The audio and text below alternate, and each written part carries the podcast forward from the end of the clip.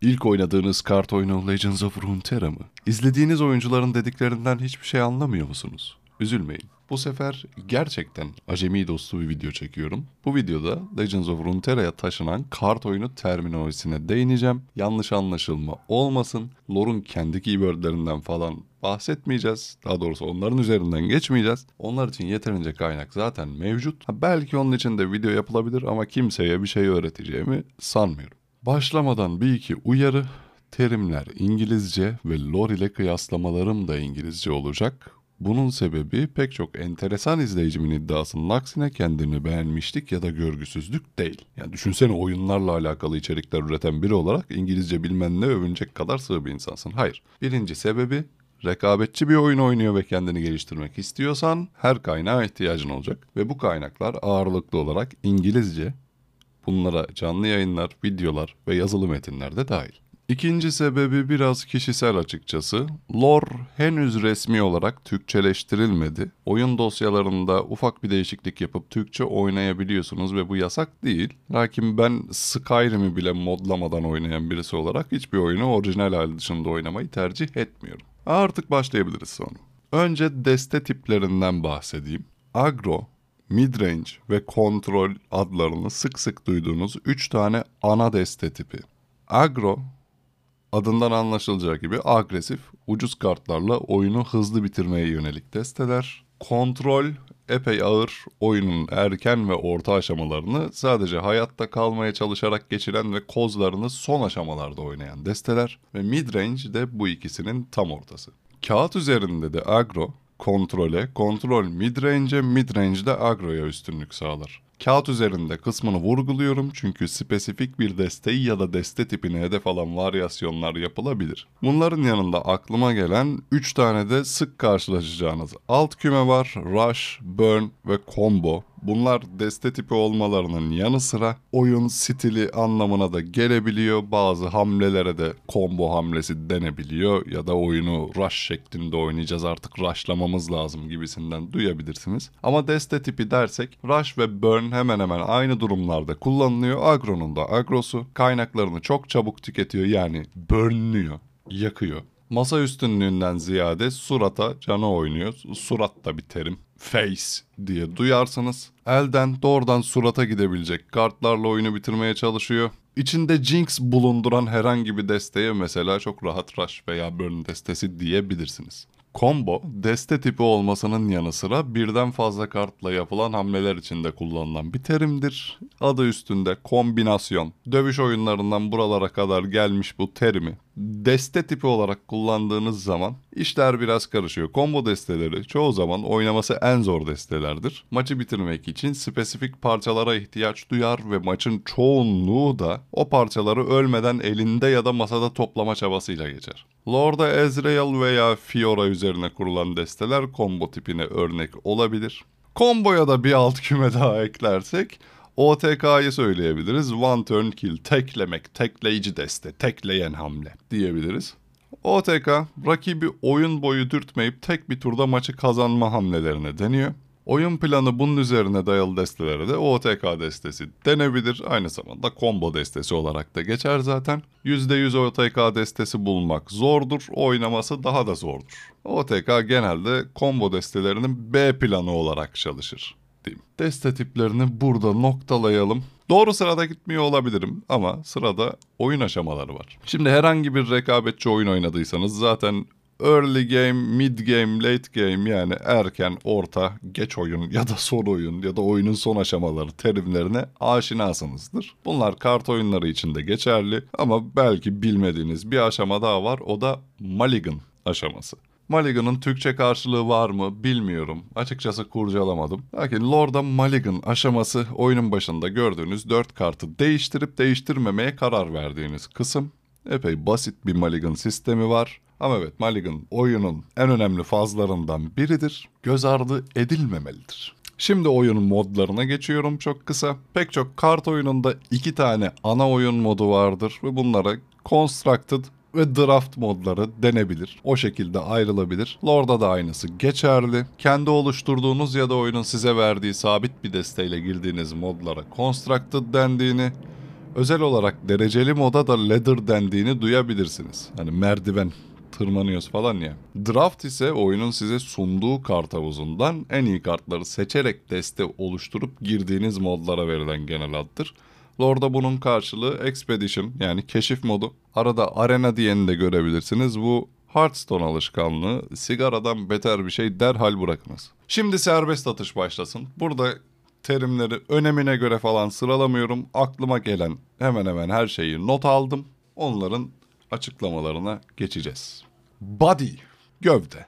Genelde bütün olayı statlarından ibaret kartlar için kullanılır ya da bir özelliği olsa da oyunun o anki durumunda dümdüz atak ve can değeri dışında hiçbir işe yaramayan kartları body olarak masaya sürebilirsiniz. Bu kart 3-3 body dışında bir şey değil misal ya da bunu body olarak koyduk masaya gibi. Bounce kelime zıplama sektirme gibi anlamlara geliyor zaten. Masaya sürdüğünüz bir kartı elinize geri aldığınız senaryolarda kullanılır. Aynı şekilde rakibin eline geri vermek kartı gibisinden senaryolarda da kullanılabiliyor.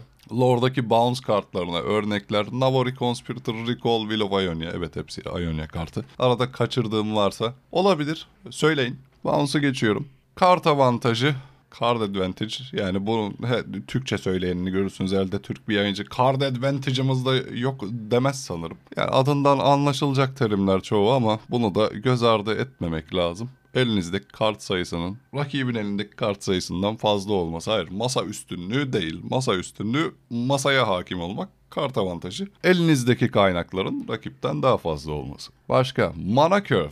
Mana curve önemli bir terim. Mana eğrisi. Destenizin grafiği olarak düşünebilirsiniz bunu. Düşük curve yani low curve destelerde ucuz kartlar, high curve destelerde pahalı kartlar fazladır. Çoğu zaman hiçbir deste oyun planı ne olursa olsun ilk turları boş geçmek istemez. Bu yüzden pahalı kartlar ile oyun bitiren kontrol destelerinde bile mana eğrisini dengeleyen ucuz kartlar mevcuttur. Draft modlarında destenin mana eğrisi çok daha fazla önemsenir. Constructed'da işler değişebilir. Meta Sözlük anlamıyla aynı değildir, kısaltmadır. Most effective tactics available. Mevcut en efektif taktikler gibi bir şey. Tabi sadece kart oyunlarında kullanılan bir terim değil, destelerin hali hazırdaki en güçlü desteye göre sınıflandırılmasına yol açıyor kart oyunlarında. Tier'lar vesaireler bunun üzerinden çıkıyor. Tier'ların da azıcık üzerinde durursak S tier, A tier, B tier, C tier şeklinde de gidebiliyor. Tier 1, Tier 2, Tier 3 şeklinde de gidebiliyor. Artık kim nasıl sınıflandırmışsa S en yüksek tier. Onun dışında A, B, C ya da 1, 2, 3, 4 şeklinde Meta'nın en güçlü destelerini araştırabilirsiniz internetten. Tempo. Tempo terimi e, çok net açıklayabileceğim bir terim değil aslında. Çünkü oyundan oyuna temponun ne anlama geldiği değişiyor. Ama biraz genel geçer olabilecek bir örnek vereyim. Bir oyuncunun oyunun genel akışını kontrol etmesi tempoya bağlıdır. Masaya rakipten daha önce tehditler koymak ve cevap talep etmek ciddi bir avantajdır. Oyuncuların tempoyu kaybetmemek için optimal olmayan hamleler yapmasına tanık olabilirsiniz. Mesela kart avantajını kaybeder ama tempoyu kaybetmez gibi. Top deck bunun üzerine çok garip tartışmalar dönmüştü. Gerçekten enteresan bir konsept. Halbuki üzerinde hiç konuşmamamız gereken bir terim belki ama top deck yani teknik olarak destenizin en üstündeki kart. Pek çok kart oyununda da her tur destenizin en üstündeki kartı çekersiniz zaten. O işleme top decklemek denebilir en üstteki kartı çektiğiniz zaman. Ama o kadar farklı şekillerde kullanılıyor ki top deck. Mesela iki tarafında kartı biter oyun top deck aşamasına geldi. Niye? İki tarafta sadece en üstten çekeceği karta bakıyor. Oyunun kaderi orada. Oyunun kaderi rakibin top deck'inde. Ama bu demek değildir ki top deck her zaman iyi olacak. Ama tabii ki rakip tam işine yaradığı bir şeyi çektiği zaman tam gereken böyle 30 karttan kalan tek cevabı bulduğu zaman falan la bunu mu tap dekledin lanet olsun gibisinden tepkiler verebiliyoruz. Ama özünde tap dek destenin en üstündeki kartı tanımlıyor. Trade, takas. Bir kartın başka bir kart tarafından yok edilmesi ya da takas olması. Bir karta cevap vermek için birden fazla ya da daha yüksek mana değerine sahip olan bir kart kullanılması o kartın maç içindeki değerini belirleyebilir. Buna da value diyebiliriz. Mesela benim bu kartımı öldürmek için iki kart kullandı. Güzel value, güzel trade'ler. Bana uyar. Tutor. Tutor çok kullanılan bir terim değil aslında. En azından Lord'da çok kullanılan bir terim değil. Bunun sebebi de Lord'da çok fazla tutor kartı yok. Ne yapıyor bu tutorlar? Destenin içinden spesifik bir kartı ya da kart tipini çekmenize yarıyor tutor kartları. Lord'da ne örneği var bunun? Entreat var, şampiyon çekiyor. River Shaper var, saldırdığı zaman spell çekiyor. Ya da işte Ionia'nın adını unuttum. Allegiance kartı var ya 4 manalık bir dropları çeken. Onun gibi kartlara tutor kartı deniyor. Lord'a çok üzerine gidilmemiş bir mekanik muhtemelen tehlikeli olacağı için ki tehlikelidir. Yani istediğiniz kartları bulabilme stratejileri e, çok kırık kombolara yol açabilir. Yol, yol açabilir. Neyse burada Lord'un mekaniklerinden bahseder olduk. Tutor bu abi. Başka neyimiz var? Vanilyamız var. Vanilla. Herhangi bir özelliği olmayan kartlara verilen isim. Bu kartların atak ve defans değerleri toplamı genelde mana çarpı 2 artı 0.5 şeklindedir. Yani Bull Elnuk. Mesela 4 mana 4-5 topladın 9 böldün 2'ye 4.5 Gördünüz mü büyük oyunu? Gördünüz bence. Başka ne ekleyebiliriz? Finisher'a ekleyebiliriz. Finisher adı üstünde yani destenin bitirici kartlarına denir. Her destenin bir finisher'ı olmak zorunda değil. Bazı desteler tamamen tempoyu oynar. Her tur ufak ufak vurarak e, maçı bitirmeye çalışır. Ama yani maçı kazanmak için tek çare şeklinde de kullanılmıyor olabilir finisher kart. Dediğim gibi yani ilk turlar rakibin 10 canını götüreyim. Geri kalan 10'unu da Darius vursun. Ya da işte Tryandamir vursun. Ya da Ezreal Mystic Shot kombinasyonuyla kalan canını bitireyim gibisinden finisher stratejilere veya kartlara sahip olabilirsiniz. Başka ne eklenebilir? Ramp eklenebilir. Ramp de e, Legends of Runeterra'da çok yaygın bir mekanik değil. Hatta bunu yapabilen iki kart var. Bu iki kart da sadece bir bölgede mevcut. Freljord. Oyunun normal akışı dışındaki mana değerlerine ulaşmanızı sağlayan kartlara ramp kartı diyebiliriz. 4 manada olmanız gerekiyorken sizi 5 manada oynatan ya da daha üzerinde oynatan kartlar sizi rampletmiş olur.